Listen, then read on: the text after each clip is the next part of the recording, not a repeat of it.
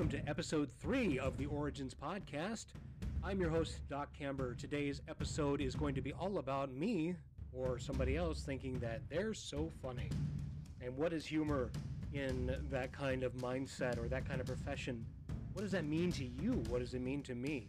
What does it mean to the people that you're treating? What does that mean to the people that you're around? It's a very special kind of thing, and it can be. It can be gold when it happens when you find that sense of humor or that sense of community or connectedness with another provider or even a patient. It gets difficult sometimes because that's all about the perspective, the the perception of humor as it is. And you don't want to always be perceived as the funny guy because people start to expect that. And when they expect that, it kind of puts you on the spot. I don't know if you've come into this situation where someone says, All right, you're funny, make me laugh. And you're kind of just stuck and you're stammering or you just can't perform to that level at all times. I don't think anybody should be expected to perform at the drop of a hat. And sometimes there's a lot more quick witted folks that are able to throw something out there at just that appropriate time and it breaks the tension. And sometimes that's even to a patient. Sometimes that kind of tension breaker is what's needed to get them thinking a different direction. I know that I've always thought of humor as a way to promote healing. And by that I mean sometimes you can distract the person even though they're having the worst day of their lives, or you meet them in some horrible situation.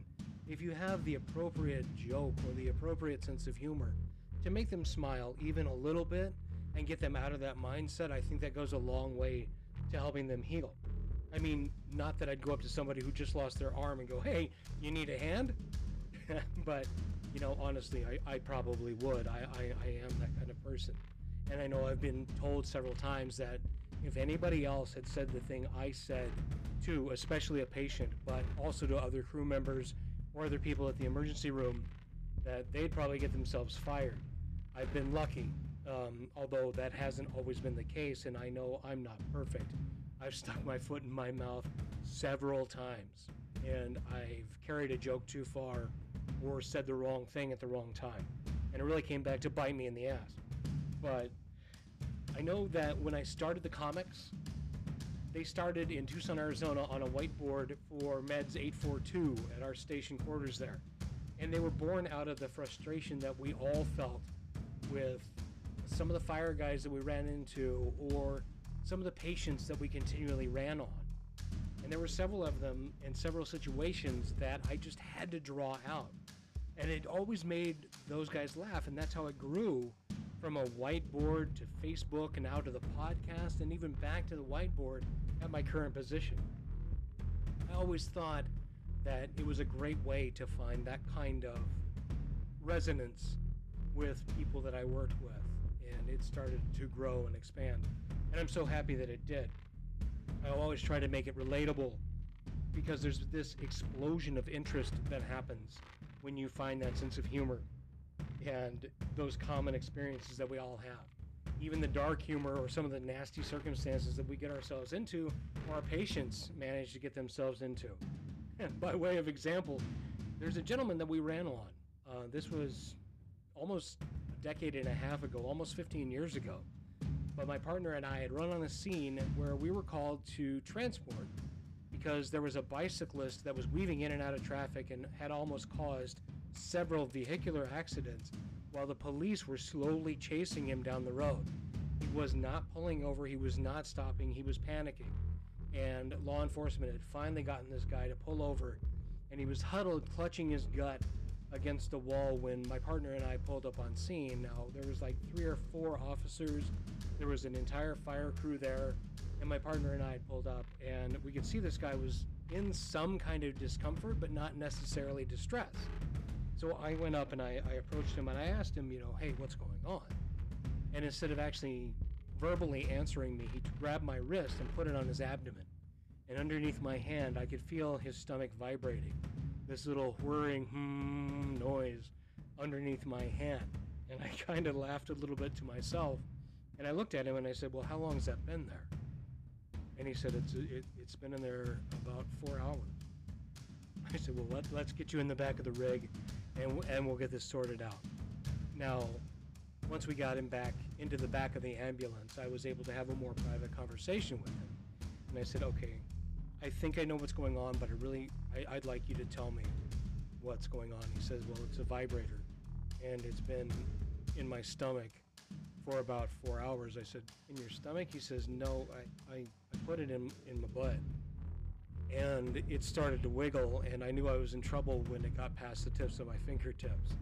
So this gentleman had had a vibrator go from his rectum and migrate up through his colon into his transverse colon and get stuck there for about four hours before he started to panic, ride his bicycle, and cause what had initially gotten us to the scene. And trying not to laugh about that in the patient's face, who was obviously extremely embarrassed, extremely discombobulated. He was just so uncomfortable and it's difficult not to laugh in those situations. Now he was taken care of. We got him to the, the emergency room. He was taken care of, and everything worked out fine. But one of those things that I realized is that some of these situations, I can't draw them. I can't draw those in a one panel, panel or several panel comic. And I just found it hilarious. The situation was hilarious. The poor guy was in a lot of distress. I understand that. But like I said, that's something I just couldn't draw out. You know, a lot of the things that I had drawn out when I began Origins as well, I started out kind of picking on, in a way, the homeless community. Now, I don't mean to like embarrass somebody who's in a down situation or or to just, you know, be very, very mean to the homeless population. That's not what I intend. One of the first comics I had drawn was a bum leaning up against two huge cans of beer. You know, because we'd always heard that they just had two beers that night. And I wondered what the size of those beers were compared to the level of intoxication that these people usually presented with. But like I said, I, I try not to pick on the homeless population. On any given night, there's a half a million people who are out on the streets homeless. And I figured I'm like one asshole comment away from becoming one of them. So I gotta watch what I say and be a little bit more sensitive in that case but I try not to pick on the homeless population, but they have become the inspiration for quite a few of my comics. One of the guys that I had found fascinating was one of these gentlemen that we had constantly picked up, and you know, there's always those people that are out there like that. There's always people that, you, as soon as you know the location or the time of day or whatever it is, you know exactly who you're running on and what their location is, obviously. And one of these guys that we had gone on several times. We always found him in the same condition, at the same rough area. And I knew his name, I knew his social security number, I knew his birth date almost as well as I know my own. And we'd always find him unconscious. We'd always come up to scene, somebody had found him unconscious next to a dumpster or in an alleyway or something like that. And one of those times I actually stuck around. And once we transferred care at the hospital, we moved him from the gurney to the bed. A notebook had fallen out of his pocket. And on this notebook, on the page facing me, was weights in pounds and then a measurement in ounces in another column to the right of it. And I asked the physician who was treating him, I said, okay, do you know anything about this? What, what does this mean? And he says, oh, you don't know. I said, obviously not. He said, this is body weight. So this is this guy's body weight and the measurement on the side with the ounces on it, that's how much antifreeze he can safely drink to go unconscious without dying. He'd actually had a chart, and like there's a couple pages of it with different body weights and different amounts of antifreeze.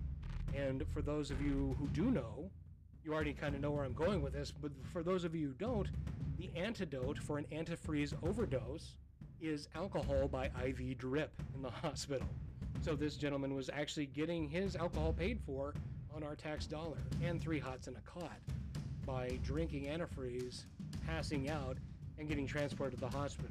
Incredibly, incredibly uh, focused on exactly how much those amounts were. And he must have gone through quite a bit of trial and error without dying to actually get several pages of a notebook filled out with those body weights. Never ending source of inspiration for my comics are in the homeless population. But we can find humor in a lot of these different situations as it is. I, I don't know how many times I've bitten my tongue or avoided making a comment that's actually saved my ass on a lot of these situations. And I loved drawing the comics, and I still do, um, drawing those comics that relate those situations to us. I was never really good at memes, so the comics always seem to be the best way to go. And now with the podcast, I can relate some of these stories to you that I found a little more hilarious. And I'll be sharing more of those as we go. And it, just some of those calls and some of those situations are absolutely hilarious. I mean, even after the fact. Um, I try not to make those things a, a very big part of my calls. I still try to remain professional. But I know that several times I have done something or said something that seemed to lighten the mood and it helped gain a rapport or a sense of trust from my patient and other providers around me. I don't rely on that because I'm not perfect, like I said. But I do like the, to know that sometimes a little humor can go a long way. And can you take it too far? Absolutely. There's a lot of consequences to doing that because that can mean your promotion. That can mean you leveling up in your career.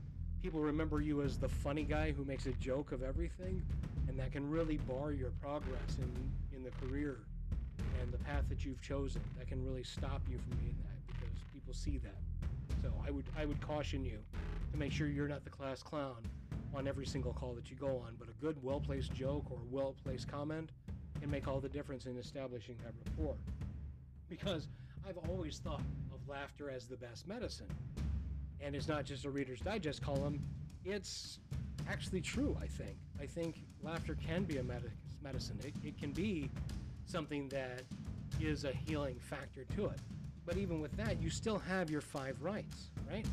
If laughter is a medication, if it's the best medication, then why shouldn't we have the five rights that we apply to our medicines that we administer? Why shouldn't we apply those five rights to laughter itself or humor itself? So you'd have to have the right patient. You know, is this somebody that you can joke uh, with? Is this somebody who will appreciate having a sense of humor? Can you find that in there, and is it appropriate for that? And the right drug, right? So the right kind of humor. Is it a clean joke? Is it a dirty joke? Is that appropriate? Is that going to be right for that situation? And the right time. You know, is this really the right time to be joking? Is this really something that you should be making, you know, a, a humorous comment about? Or is it a situation where you need to still remain professional? Maybe talk about it with other providers or crew members after the fact. And then you have the right dose. You know, you should always know when to knock off that sense of humor. Stop beating the dead horse and actually, you know, let that be. Finding that level, especially, is going to be one of the more difficult things to do as somebody who is funny and who is also a provider. You got to maintain that sense of professionalism. And then, of course, we have the right route. You know, you, got to know your audience. You is this going to be something that could be shared just between you and your patient? You know, like me asking the gentleman, you know, how long's it been in there? Because I knew, I knew exactly what it was. I knew that vibrator was stuck in there, and you could tell from his expression, you know, that this did not need to be a public forum kind of calling out on there. So I waited until we were in the back of the ambulance to confirm my suspicions. Boy, were they ever confirmed. But knowing when to stop those jokes and knowing when to apply those five rights to the sense of humor really makes a huge difference in the way that you present yourself and other people's perception of you. Be relatable. You know, even if you're doing something like that on TikTok, you know, I, I would really caution folks not to sensationalize or not to embellish a lot of these things, to make them more than really what they are. And remember that if you're putting yourself out there, that people are going to see that side of you, and that's all they're going to see. So make sure that that's part of your professional repertoire, but don't make it your entire personality. That's going to get you into a lot of trouble, and I know it has gotten me into a lot of trouble. You know, I've had a lot of people that have just told me to knock it off, and I took their advice. I, I knocked it off, and I think I'm better for it. And I, like I said, I don't know how many comic ideas I've forgotten over the years, but one of the big factors that draw me back to it and keep me going is actually my wife, Buggy. She's been sending me messages of comic ideas that, you know, we'll talk about right before going to sleep. And I don't want to forget it, so she'll send me a quick message so I don't forget that comic idea. And I get inspiration and comic ideas from a lot of you originals as well. Some of those situations are absolutely hilarious, and a lot of the times it's been a challenge to put a lot of them into a one panel comic. But I try my best, and it seems to make a lot of people happy, and I really enjoy that. I really appreciate that. So these are those moments that I really enjoy and I like to share with everybody. I'm really happy that I've had this opportunity to do that everybody, but I really love the fact that humor can be used in a lot of different situations to lighten that mood or to gain that trust. I remember that I was starting an IV on an elderly woman. It was very difficult to get an IV on. Historically, we had run on her several times, and she was declining in health. And she says, at one point in time, I, I was starting an IV, and I said, Well, maybe I should just try opening my eyes this time. And I had turned my face away from her, where my left eye was towards her but she could only see the profile. So I closed my left left eye as I was starting the IV and, and had my right eye open so I could actually see what I was doing. But I heard her gasp uh, before I actually inserted the needle. She says, "You're really not. You're not really going to close your eyes, are you?" And I said, "No, ma'am." And I turned my whole face towards her where she could see my right eye. So, and she did begin to giggle, and I was able to get the IV. She she definitely had. More of a, a lighter mood for it. So it can help. I'm not saying that was the perfect situation to do that in, um, but I know that it definitely made her laugh. It, it made me feel a little bit better, and I think it made her a little more confident in the providers that had been around her. Um, it, it, it means a lot when you can find that, when you find that level of trust, even if it is through humor. That's almost a golden thing. I really appreciate those providers that can do that and still have a sense of dignity and professionalism that you don't find uh, too often. It's like common sense. Common sense really isn't that common anymore, and a good sense of humor is not necessarily all that common anymore. Just simply because we have so many providers and so many people out there who want that sensational thing or to who want to be that you know Johnny on the spot, quick-witted. You know, hey, I got you there, and it almost becomes a cliche, and I don't like to do that. I, like to just be spontaneous, but also take that moment and take that little breath before I say anything, just to make sure it's appropriate, make it fit under those five rights, if you will. The takeaway from all of this is I hope you guys still continue to do your jobs and continue to make people smile and to make other providers smile as well. If you can have a sense of humor, that elevates somebody past that point of burnout. Because we've all had those shitty days, weeks, months, all those things that kind of just pile on us. And every now and then, a good joke or a good laugh can make all the difference to us as providers. It can make a difference to our patients. It's very important to me to see that and to have that reflected because we're all human. We all go through different things. But seeing that smile or helping somebody begin to heal past an extremely difficult event makes all the difference in the world. I appreciate that. You guys are all here. I, I really thank all of you for listening to the podcast, hearing me ramble for about 20 minutes, and I look forward to seeing and hearing from you guys again please feel free to drop me a line at d-o-c-c-a-m-b-e-r doccamber at outlook.com or you can always suggest a topic or even a comic idea to that email address. I really appreciate it. Thanks all and we will see you on the next run